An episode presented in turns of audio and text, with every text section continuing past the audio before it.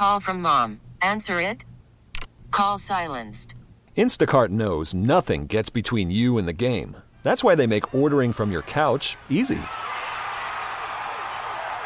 Stock up today and get all your groceries for the week delivered in as fast as 30 minutes without missing a minute of the game.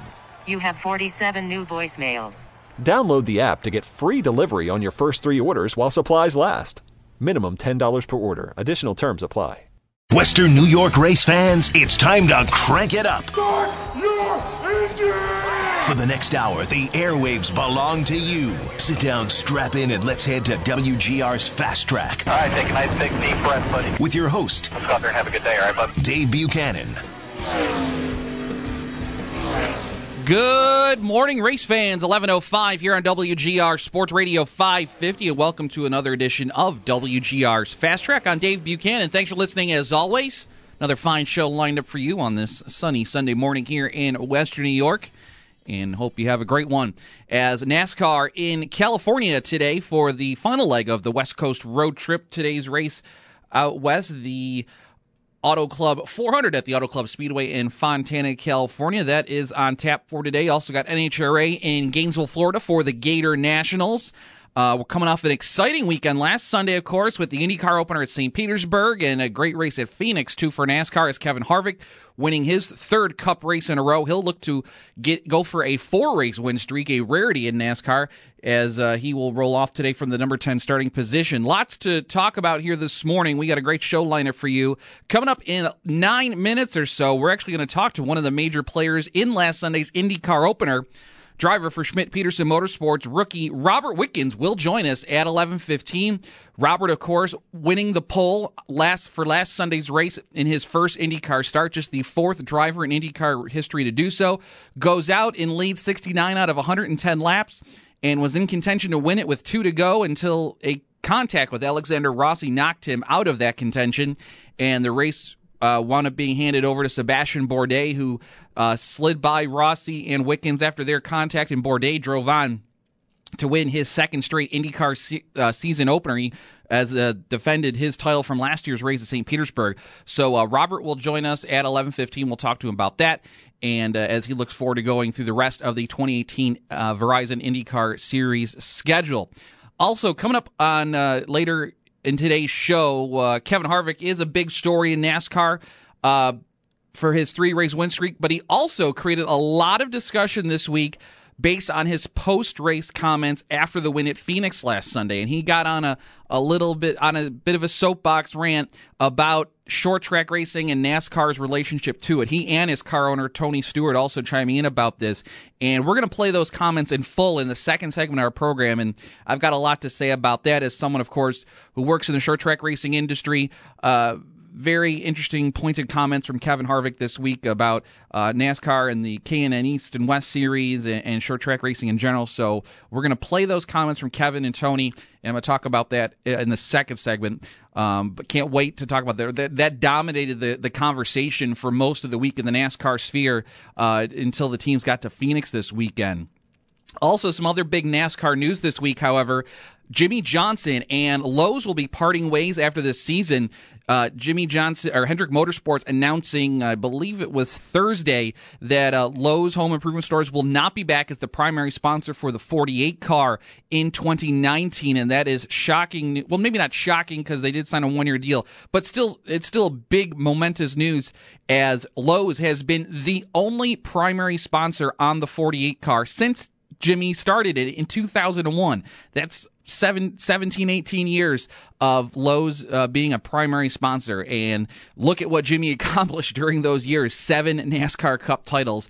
Uh, and obviously, the relationship has been uh, iconic. I mean, the 48 Lowe's car ranks right up there with the most iconic uh, number driver sponsor combinations in the sports history. It ranks up there with STP 43 and Richard Petty. It ranks up there with uh, the three car and GM Goodwrench and Dale Sr. It ranks up there with Dale Jr. and Budweiser in the 8 car or Mountain Dew in the 88 car. It ranks up there with DuPont and Jeff Gordon in the 24 car. Lowe's in the 48 car are iconic for what uh, Jimmie Johnson accomplished driving that car and uh, the only driver sponsor combination to win seven titles because Richard Petty did not win all his, his, his first couple titles, but it was before he had STP on the car. And of course, Dale Sr.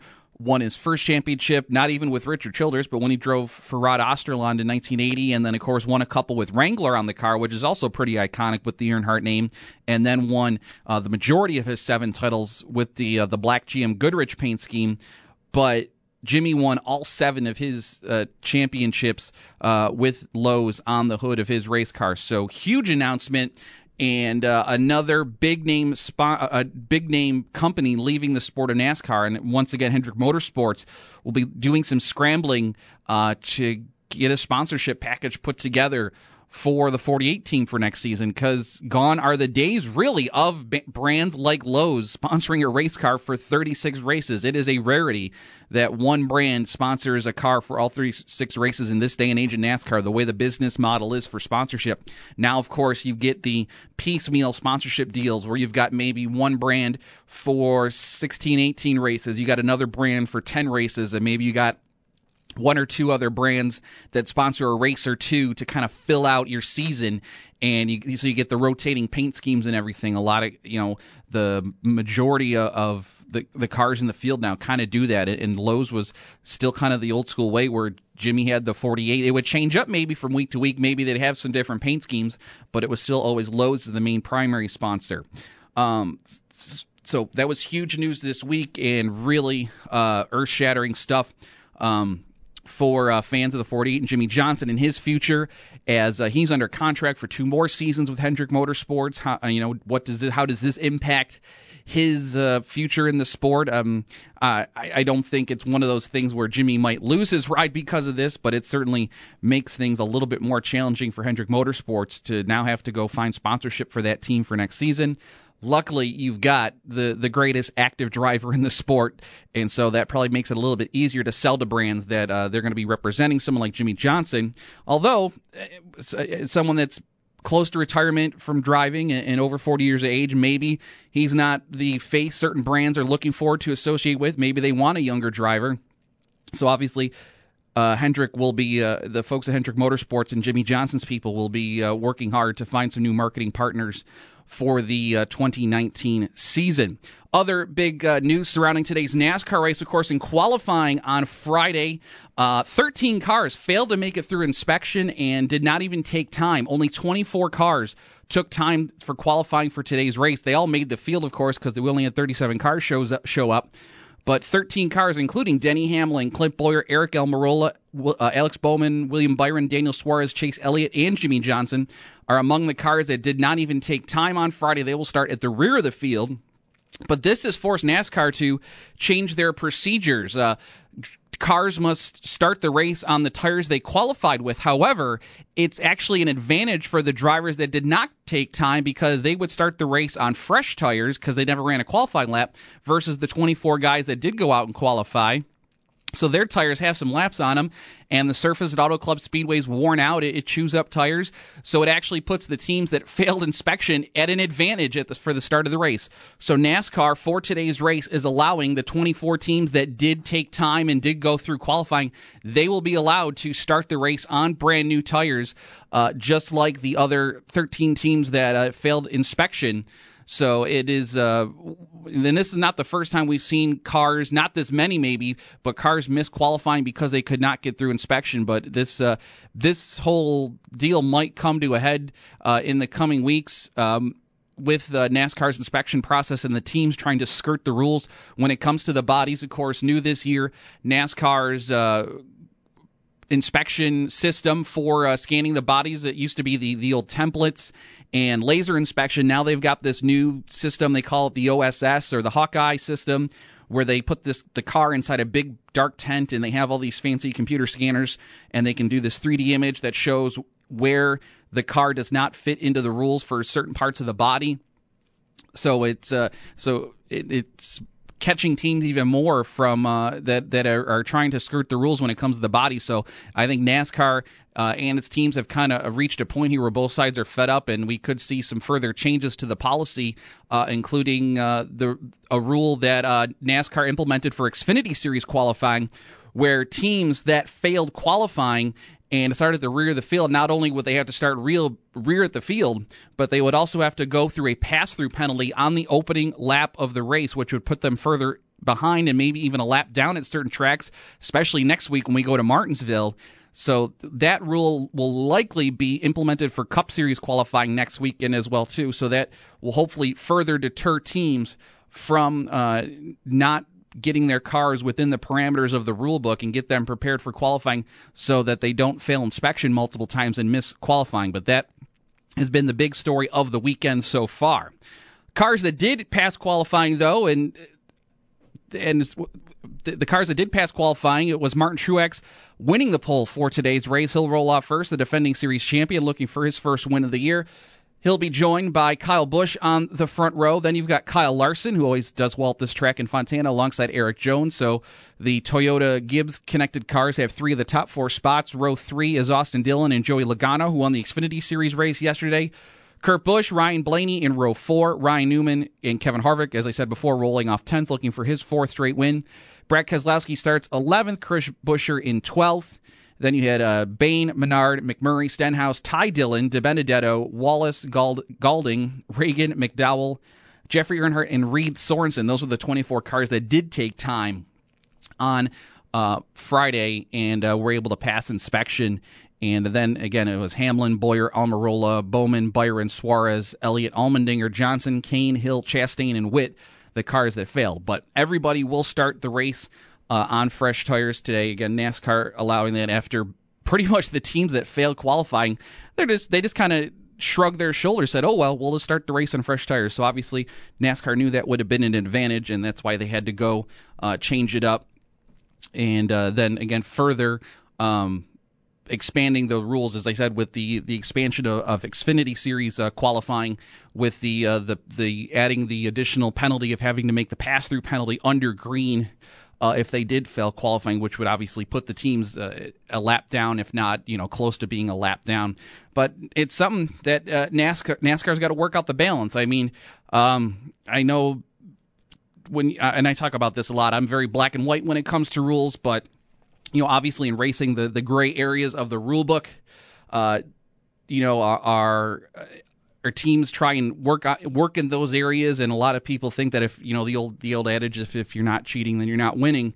Um, but you know, it's you got to get the car through tech. They they, they got to you got to be legal in the end. So I mean, it's kind of pointless to try and uh, have your car fail multiple times going through that pre-qualifying tech and um, you know why risk the, the, the further penalties by uh, not having your car be able to qualify for the race and or at least go through qualifying i guess. That's also part of it though too is with less than a full field of cars showing up these teams know that even if they do miss qualifying they're in the race because there are no cars being bumped from the field especially the if you're one of the 36 cars that owns a charter you're guaranteed to start. So there's one less uh, deterrent to, to try and get the car to pass pre uh, pre qualifying tech on the first pass because you know you're kind of locked into the field anyway. So NASCAR has to come up with these new deterrents to uh, get them uh, within the parameters of the rule book so they can uh, take qualifying and qualify for the race. Uh, eleven eighteen here on WGR. We're anticipating hearing from Robert Wickens here shortly. Hopefully uh, he'll be uh, catching up with us soon. He did like our tweet on Twitter, so hopefully he knows he's got to call us. uh, phone lines are open for you 803 0550 888 552 550. You can also uh, send us a tweet, or you can like our tweets too at Fast Track 550. We're on Facebook too, uh, facebook.com slash WGR Fast Track. But the uh, the IndyCar opener last weekend at St. Petersburg, as we said, Sebastian Bourdais uh, getting the win after the contact between Rossi and Wickens. And what what an excellent race though. Um, uh, lots lots of great action and how, how, about the story of Robert Wickens when he won the uh, pole last weekend? A lot of people were like Robert Wickens who because uh, a rookie driver for Schmidt Peterson Motorsports. So if you're not if you weren't aware of his kind of career path to the sport, uh, racing in the uh, development ranks of Formula Racing, and then uh, moving to uh, touring cars um, for BMW for a couple of years before making the jump to Schmidt Peterson Motorsports. You weren't aware maybe of Robert Wickens, so that I know Jenna Fryer had tweeted out, you know, uh, go Google Robert Wickens to find out more information about him. But but then by the end of the race on Sunday, when he had had the contact with Rossi, uh, when he was headed back to the paddock and his car was being towed back to the paddock, fans were actually you know chanting his name and showing their support for the the job he did and really impressed everybody. Uh, with the with their perform with his performance, uh, not only winning the pole but leading more laps than anyone, 69 out of 110 laps, uh, pretty impressive run for Wickens in his first IndyCar start. And as I said, just the fourth driver in IndyCar history to start on the pole in his very first career start. Uh, unfortunately, coming up short. But uh, great win for Bourdais, as I said, uh, defending uh, his title in this race last year. Uh, Graham Rahal finishing second. Rossi did wind up third as he was able to uh, get around the. Wickens car after Wick, after they made the contact, Wickens unfortunately spun and backed into the wall, but Rossi was able to continue on, and he finished third and did not receive any penalty from IndyCar. James Hinchcliffe, Robert Wickens' teammates, finishing fourth and then it was uh, Ryan Hunter-Reay rounding out the top five. Scott Dixon, Josef Newgarden, Ed Jones, Marco Andretti, Will Power rounding out the uh, top 10. Uh, the race did get off to a bit of a slow start. They had a, a handful of cautions within the first, uh, just the first couple laps of the race, uh, a couple of cautions for, for a handful of incidents. And actually, you know, we talked about all the rookie drivers, and unfortunately, uh, out of the, all the seven rookies finished 16th or worst, and all, almost all of them were caught up in an incident of some kind, except for two, Zach Veach and Zach DeMello. Um, but a couple of drivers, including Matheus Leist for uh, AJ Foyt and Jack Harvey, uh, were caught up in incidents very early on and didn't even get to make 10 laps in their first uh, IndyCar start of the season. So the rookies kind of had a rough day outside of Wickens until his uh, late race run in. Speaking of IndyCar, some news on uh, what was it? That was uh, Thursday because uh, I remember being at the uh, the Sabres game, seeing this on Twitter. But AJ Foyt, I don't know if you heard about this, but AJ Foyt was hospitalized for being attacked by a swarm of Africanized killer bees at his home in Texas, and uh, he's okay. He'll he'll he'll survive. But the more extraordinary point of this story is that this isn't the first time this is this has happened to, to AJ Foyt. This is actually the second time he has been attacked by a swarm of Africanized killer bees. And because of that first attack, he was he didn't feel the effects of the second attack right away, and it probably made it a lot worse because he uh, didn't feel feel it happening to him as quickly as maybe the first time it happened to him. So this attack was even worse, and uh, he was he was hospitalized, unfortunately, because of this. But he'll live. But he was uh, scheduled to, uh, I think, believe, be at the 12 Hours of Sebring this weekend and be the Grand Marshal, and he couldn't make that. But just a crazy story. A, a, a guy like H.A. Foyt. Uh, you know, one of the, the, the one of the greatest American racers of all time. This uh, this just image of uh, pure toughness and grit, and uh, a, a, guy that you know doesn't take any crap to this day. Even just this uh, image of, of, American toughness, and here he is surviving, uh, being stung by a swarm of Africanized killer bees for the the second time in his lifetime, which again made it worse. That was because uh, I, I didn't remember hearing about the first time it happened. So when the, the tweets were coming out that it was the, the second time he's had to go through this and survive it, was just like, really? Twice now? So uh, just good to see that uh, AJ Foyt Super Tex is okay. But uh, he'll be recovering and not able to uh, be at the 12 hours of uh, Sebring this weekend, where he was supposed to be the Grand Marshal for the the big sports car race down there.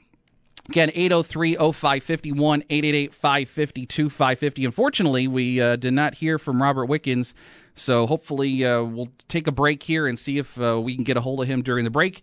And if not, we'll come back and we'll talk about uh, what Kevin Harvick had to say after the race in Phoenix last Sunday. Again, talking about NASCAR and the grassroots racing level, short track racing and uh, we'll play all those comments and then uh, I'll talk about them. If you already have heard the comments and you know what Kevin said and you want to talk about it, uh, feel free to join us 803 0551 888 552 550. We get back here on Fast Track on WGR. Hi, this is Kevin Harvick, driver of the number four Jimmy John's Ford. You're listening to WGR Sports Radio 550.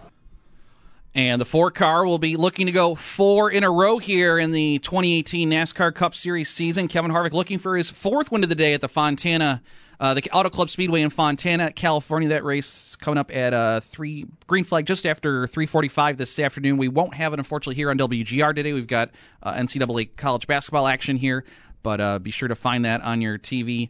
Uh, on Fox this afternoon to watch as Kevin Harvick tries for his fourth straight win in the Cup Series. And speaking of Kevin Harvick, after his win last Sunday at Phoenix, he went off on a little bit of a uh, won't call it a rant or a tirade. He didn't. He wasn't shouting or anything, but just had a lot to say about NASCAR and its connection to grassroots local short track racing. And he and Tony Stewart uh, talk about this uh, mostly about the K&N West Series, but just short track racing in general.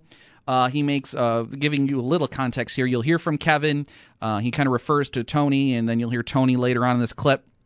Uh, he refers to Bryan Sperber, who's the president of ISM Raceway, and they're uh, not holding a K&N West Series race at Phoenix uh, ISM Raceway anymore. He talks about that.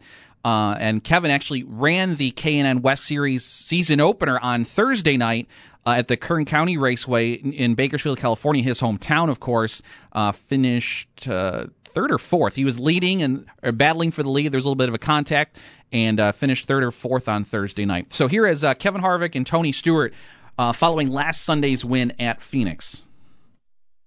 You know, I think that needs to be a part of our initiative. Not everybody, you know, a, a guy like Chase Elliott would love to go run late model races at any late model track in the country instead of going to to do an appearance. That's that's what pushes his buttons. Um, a guy like Jimmie Johnson has no real interest in, in running any extra races. You know, like a guy like Jeff Gordon didn't. Um, and but uh, you know, if we could if we could find that niche for, um, like I would love to to build the K&N West Series back to what it needs to be and, and that enthusiasm and get to the right racetracks and um, you know help those kids because for me it was an eye opener last year when I went to Sonoma and saw the impact that that um, running that race had on the competitors in the series. And, and you know the fans will sometimes say well you're cherry picking well I can tell you nobody would know who Will Rodgers is if it wasn't for us running that race and, and being a part of that and having him on the radio show and bringing him to the pit box the next day and these guys taking him in. And, and um, so if we can shed some light on those particular series and, and really build them uh, back to where they need to be and um, I have so many thoughts on this that you know it's that's just for a different conversation so um, you know building everything from the grassroots up. I, I love the grassroots part of our sport. This guy is, has been a part of, of grassroots racing from the sprint cars and midgets and um, you know I've been mad at Sperber here for couple years now because he you know he won't have the K&N cars come race here because it doesn't help his budget. But in the end, you know, without those grassroots fans and those grassroots people coming and uh, being able to, to race here, uh, whether it fits your budget or not, 10 years from now, you better hope you have your ass some people that'll sit in the in the stands up here and, and wanting to watch these races that are at these short tracks because those are your those are your hardcore fans and those are your grassroots fans. And you know one of the one of the best things that happened for racing it's not just about NASCAR but one of the best things that used to happen for racing was when we had the Copper Classic here. We had midgets we had sprint cars it didn't matter how many people sat in the grandstands but as competitors those guys this was their Daytona this on the West Coast, this was what we thought our Daytona 500 was. This is where everybody wanted to race, and you know it's it's kicking those guys low on the K&N West Series that, that they don't get to come and race at this particular racetrack because of the fact that that um, you know there's a little bit of a, a pissing contest between you know a budget and and uh, you know what is right and what is wrong from a sanctioning fee side on, on trucks and, and Xfinity.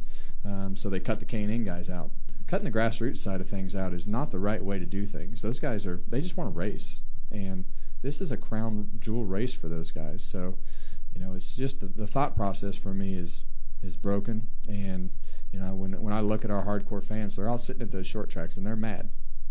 They're mad because nobody, you don't have a Winston who is supporting these short tracks like they used to. Winston used to infuse so much money into all these short tracks around the country, and that's what kept it going, and, and that's what kept people showing up to these racetracks because there was point funds. But when we had the Copper Classic, you had TV out here, and everybody could get sponsors, and they'd show up to race, and they'd come from all over the country, and they'd show up out here, and, and there'd be I don't even know how many sprint cars and midgets. I mean, but there'd be 70, 80 um, Southwest Tour cars, and you'd have a truck race, and it'd lead off the year. So I don't know. You know, there's just I have a lot of things that I think about. I love the grassroots side of things, though. Yeah. Bob Bahre was probably the best at that. I mean, you guys that follow this every week, I mean, you guys remember Bob Bahre used to bring in series that I promise you he lost his butt on, and he he paid probably more guys tow money to come race at his racetrack uh, than he ever brought back in revenue. But he realized how important it was to the region and how important it was to the teams and drivers. And like Kevin mentioned, I mean, the Copper Classic, uh, I ran second to Mike Bliss here, and that one race got me a huge opportunity to drive for some really big teams. And you know, now you don't have things like that, but but we can afford to spend 170 million dollars to move the front stretch from there over to there for I still have no idea what the hell the reason for that is. grand doesn't seem like that big So yeah, I, I, I guess we probably can't afford to run any support races here that cost the track some money. We'll go to Dominic. I got it going with the racing experts in ESPN Albuquerque for Rodney. Had someone told you a few weeks ago that your driver would win three races in a row, what would you have said? All right, that is uh, Ke- Kevin Harvick and, and Tony Stewart. Uh, again, uh, talking about short track racing, uh, they uh, they uh, allude to the, the Copper World Classic, which was a big event that Phoenix used to hold back in the day. As as, as Kevin said, midget cars, sprint cars, super modifieds they ran. Uh, the the West Coast super modifieds. some of the East ISMA guys would go out there, late models. If you go on YouTube, you can find old old races. Um, then he talks about the K&N West series, and again, the Phoenix, you know, won't bring them back because they don't make money or what or whatnot, but they can spend all the money to, you know, move the grandstands there at uh, Phoenix. So a lot, a lot said there by those guys, and it started a lot of conversation this week uh, about NASCAR and. Uh, in, in, you know, and their relationship to the short track uh, ra- racing uh, industry, and uh, their relationship with the short track community. And I, I, don't think it's as as fractured as some people make it out to be. Yes, there isn't a, a an RJ Reynolds, a Winston that's sponsoring uh, NASCAR short track program and giving those tracks money, but there is still NASCAR's Whelen All American Series, and NASCAR still, you know, you know provides the tracks with you know those tracks they get wheel and lighting and, and uniforms and uh, I, I, don't know all the financials behind it but there is still a relationship but it is maybe not as beneficial to the tracks as the winston deal was back in the day but there still is that. And and you know some of the also some of the the disconnect started with the the growth of Saturday night races on the Cup schedule. Before it was only the Bristol night race, and then you had the All Star race that when that went to under the lights. But then we had almost a third of the schedule being run on Saturday nights, and that impacted some short tracks where fans would stay home to watch the NASCAR race, especially during the, the big heydays uh, of the late 90s and early 2000s. Fans would choose to stay home instead of going to their short track. They'd stay home and watch the Cup race on TV. I don't think that there there is so much of that now.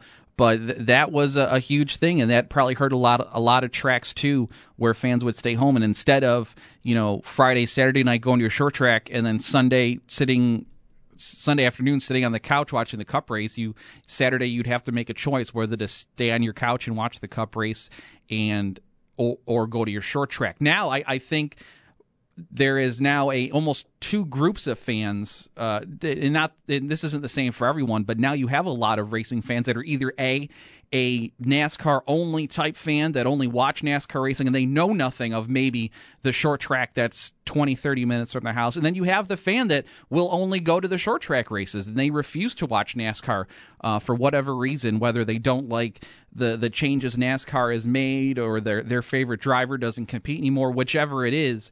Uh, you almost have those two type of fans. There's still plenty of fans that are, are like myself that, that watch both and are, are supporters of both but uh, now you almost have those those two separate groups of fans that are split into camps for whatever reason that they just watch NASCAR or they just go to their local short track. And also you see a lot less of the drivers going back to the short tracks to compete, whether it's for fun because they're being paid to be there or it's because they love short track racing in general. There are still few guys that do it, but you used to get the this circuit during the summer months where uh, there was this group that would bring three, four drivers to a track. They'd fly them in.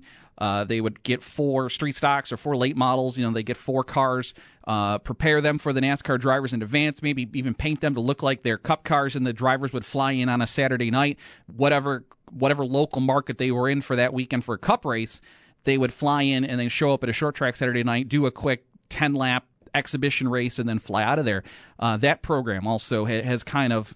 Uh, I don't even know if it exists anymore, but you don't see a lot of that even now to this day. I, I went to one of those at Jennerstown once, uh, where it was Greg Biffle and Kenny Wallace and uh, Dale Jr. was there. Dale, I don't think drove that night, but he was there signing autographs. But Biffle and, and Kenny and a couple other guys uh, ran late models at, at Jennerstown the one night I happened to be there with the, the old Mara series.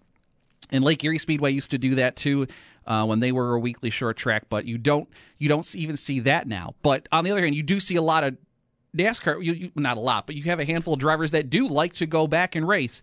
Uh, Kevin mentions Chase Elliott, who would love to do more of that. Um, but you've got you know Kyle Busch. He's running a he was running a late model race this weekend, I believe.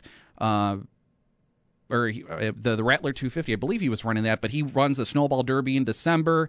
Uh, he does a lot of that. Uh, Matt Kenseth and Erik Jones, a couple of Midwest late model guys. Of course, Kyle Larson doing his stuff with sprint cars in the World of Outlaws, and he owns a you know World of Outlaws team, and, and so does Ricky Stenhouse and Casey Kahne, who still owns a uh, World of Outlaws team, a very successful one. And now that he's out of Hendrick Motorsports, he may get back into doing some more uh, sprint car stuff. And of course, Tony Stewart owns a World of Outlaws team, so there are guys that still like to go back and do it. Um, but obviously, uh, a lot of guys are also uh, hindered by their contracts with their cup teams um, to, to that they aren't allowed to go maybe run a midweek show or run a Friday night show somewhere. Um, that they're not even allowed to do that because of their contracts. Uh, I remember uh, Tony Stewart the year he won his first cup cup championship. He was supposed to run the race of champions at Oswego in a modified, and Joe Gibbs said, "Uh, uh-uh, uh, you are not doing that." And uh, Tony showed up, and uh, but they put Kenny Schrader in the modified that night at Oswego, and Tony uh, sat up in in the tower and, and, helped spot for Schrader that night. But uh, that that's also part of it too, is these guys are just bound by their cup contracts because of course that's where their money comes from.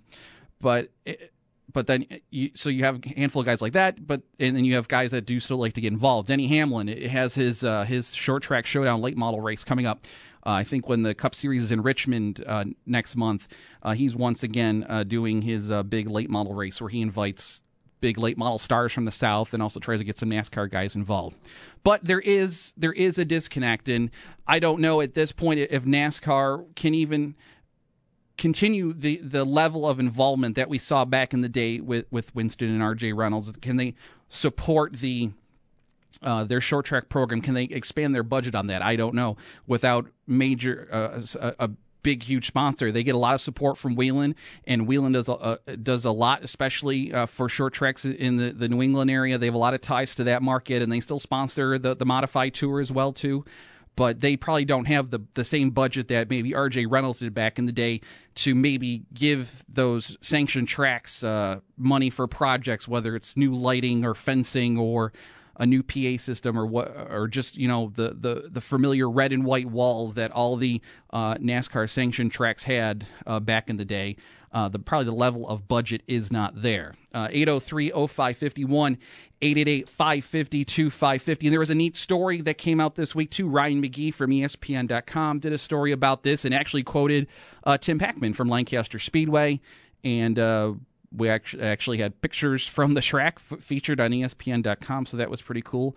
But I, I think this is, is this is uh, this is good. This is good for it maybe doesn't look good for NASCAR, but it looks good for the short tracks and brings them to attention to an audience that uh, doesn't know about them as much as uh, some fans out there. That they know that there is this uh, program out that there's these tracks out there that run on Fridays and Saturdays and maybe even midweek shows. And maybe this encourages the fan that just watches from his couch every week. Maybe it gets him more interested to go out and see just a race or two and finds that track closest to their home to watch one. Because that's all it takes is just to get that experience uh, in person just once. Uh, I think it hooks someone.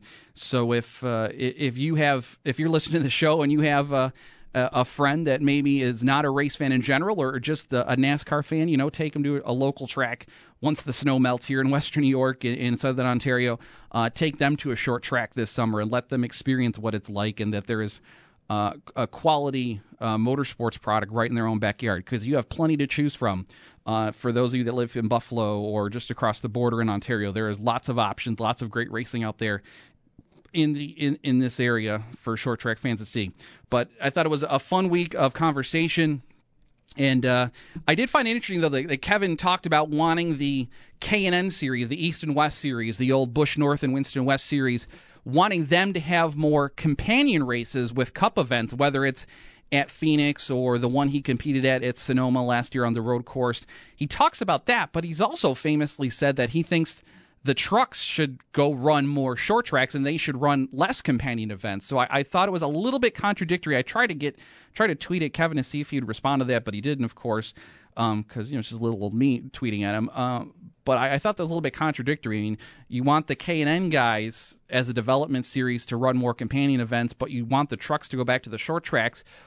Well, why can't the the trucks are are, are the trucks then are they what do you want the trucks to be? Do you want them to be a development feeder series which they've kind of developed into or do you want the the trucks to go back to being their own identity of a series maybe when they started 20 years ago and they ran the the Louisvilles and Flemingtons and uh, Evergreen speedways of the world versus uh, having companion races at Daytona and Talladega and uh, some of the mile and a half tracks of course you know do do they need to to go back in, into uh, being their own series. And that's that would be difficult in this day and age, though, too, because that would require you know some of these tra- short tracks then to uh, you know build safer barriers and everything. So it would uh, cost the, the the short tracks themselves. They would cost them a lot of money to have to bring their facilities up to the standard of a Nash, uh, NASCAR National Series facility. So who would who would would NASCAR or would a sponsor step in and help those tracks out. So I thought it, was a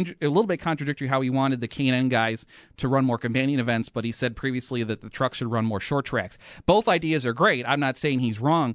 I just uh, wanted I would a little bit clarify, uh, I guess, the differences there. Uh, but both, uh, I, I, definitely think the the trucks should go back to a, a schedule where they are. Uh, at fewer companion events with the Cup Series, and they should run their own events and have their own uh, set of tracks that maybe Cup cars don't go to. It's great they run at Eldora and the K and N West Series. They're going to run a dirt race this year at Las Vegas, and Kevin uh, talked about that uh, as well. Uh, that he had a little bit to do with to for that idea to come up for the K and N West cars to go run the dirt track at Las Vegas later this year. So I like events like that where uh, these series that try and create their own identity at, at their own unique facilities. All right, when we get back, we'll uh, wrap things up here. Uh, NHRA is at the Gator Nationals in Gainesville, Florida. We'll talk about that. And uh, if you have any thoughts on uh, NASCAR and, and, their relation to, to short track racing in America, I'd love to hear your thoughts too. 803 0550. We get back here on Fast Track on WGR. Hey, this is Ricky Stenhouse Jr., driver number 17, Fastenal Ford. You're listening to WGR Sports Radio 550. 1152 here on WGR Sports Radio 550. Dave Buchanan wrapping up this edition of Fast Track. Of course, NASCAR in California, so there are tons of uh, Hollywood tie ins to the racing weekend. Uh, the Grand Marshal for today's race is the cast of Super Troopers. So I'm looking forward to that. I am of the age that uh, discovered the original Super Troopers movie when it came out. And uh, I, I'm older now, but I guess I'm kind of looking forward to the sequel. I don't know. It, it, could be total garbage, but it could be really funny like the first one. But they will be the Grand Marshal today. The cast of Super Troopers.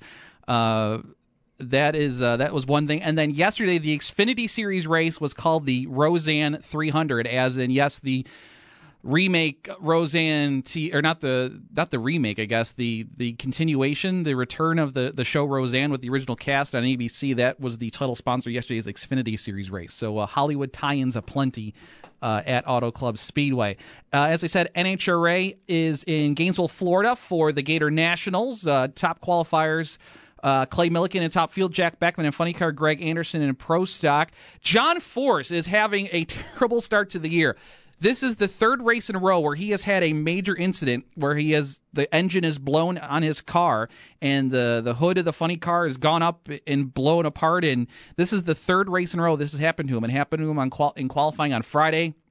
The first two races of the year, it has uh, happened to them. So that's three in a row for 60 year old John Force, where he has had a major uh, blow up on his funny car. It's amazing that uh, he wants to take this kind of punishment at 68 years of age, but uh, he'll uh, have to bounce back, and he has had his struggles here to start the 2018 season. Uh, this weekend is also the uh, first event of the year for the Pro Modified category, and Uh, Elma's own Mike Janis from Janis Racing Engines. He qualified number six in Pro Modify. They had a field of over 30 Pro Mods, and uh, he made the field, uh, qualified six overall. Uh, Melanie Salemi, another Western New York driver who's got backing from the New Era Cap Company. Uh, she's signed a partnership with them for this season. Unfortunately, she did not make the field of 16. She qualified 25th and uh, did did not uh, able to qualify for the field there in Pro Mod at Gainesville, Florida. But Mike Janis uh, is in, so good luck to Mike, the uh, the Lancaster uh, Elma native, and, and Janis Racing Engines out there in Transit Road. So hopefully uh, he does well there. He is he was off in Qatar actually uh, about a month ago. He was doing some racing out in the Middle East. Uh, with I believe he's his teammate Khalid alBalooshi. they were out in his home country of Qatar doing some racing out there, and uh, setting some records with some uh, Jansen power out there in the Middle East. So he's back in this country, though, and we'll be racing today in Gainesville, Florida. So uh, enjoy the race today out there in California. We'll see what happens with uh, everybody starting on the fresh tires, and we'll see what kind of. Uh, I don't think the teams that failed qualifying will get. Uh, I don't know if it'll be more penalties, but we may see some procedural changes. Um, obviously, when it comes to qualifying, uh, going into Martinsville next week. And of course, Martinsville is one of the best races of the year, of course, the short track, uh, not only the cup race, but uh, the trucks will be back in action next weekend. Uh, for over there in Martinsville, so those will be two must-watch races. Hey, don't forget, along with the race today, the Bandits are in action. They're in Georgia for a four o'clock game. That'll be on ESPN fifteen twenty today. Of course, unfortunately, the Bandits on a three-game losing streak. They lost Friday night at home to the Saskatchewan Rush. But uh, my buddy John Gurtler is on the call today at four from uh, Georgia, and uh, in case you're not on Twitter, some roster notes for the Bandits. Mark Steenhuis has been activated from IR. He uh, had that wrist injury that he's been missed several weeks. He'll be back in the lineup today. Ethan Schott going on the IR due to a, a hamstring injury. Uh, Zach Haywires will be uh, put up on the practice squad, and Zach Higgins will get the starting goal tonight uh, for the Bandits after Alex Buque made the start Friday against the Rush. Uh, Higgins, of course, played great against the Swarm here in Buffalo earlier this year against his former team, so he'll get the start today as the Bandits look to snap a three game losing streak and try and stay alive in a very tight East Division playoff race with all five teams uh, in the hunt for those three playoff spots. And uh, so this is a must win divisional game for the Bandits this afternoon. So that's coming up at 4 o'clock on ESPN 1520. My buddy John Gurtler will have the call. We'll be back home uh, March 31st. That's the next home game for the Bandits at the KeyBank Center, and that's when you'll hear me again on a Bandits broadcast. So, and you'll hear from me again next Sunday, of course, right here at 11 o'clock for another edition of Fast Track. So we'll talk to you next Sunday here on WGR. This episode is brought to you by Progressive Insurance. Whether you love true crime or comedy, celebrity interviews or news, you call the shots on what's in your podcast queue. And guess what? Now you can call them on your auto insurance too with the Name Your Price tool from Progressive. It works just the way it sounds. You tell Progressive how much you want to pay for car insurance, and they'll show you coverage options that fit your budget. Get your quote today at progressive.com to join the over 28 million drivers who trust Progressive. Progressive Casualty Insurance Company and Affiliates. Price and coverage match limited by state law.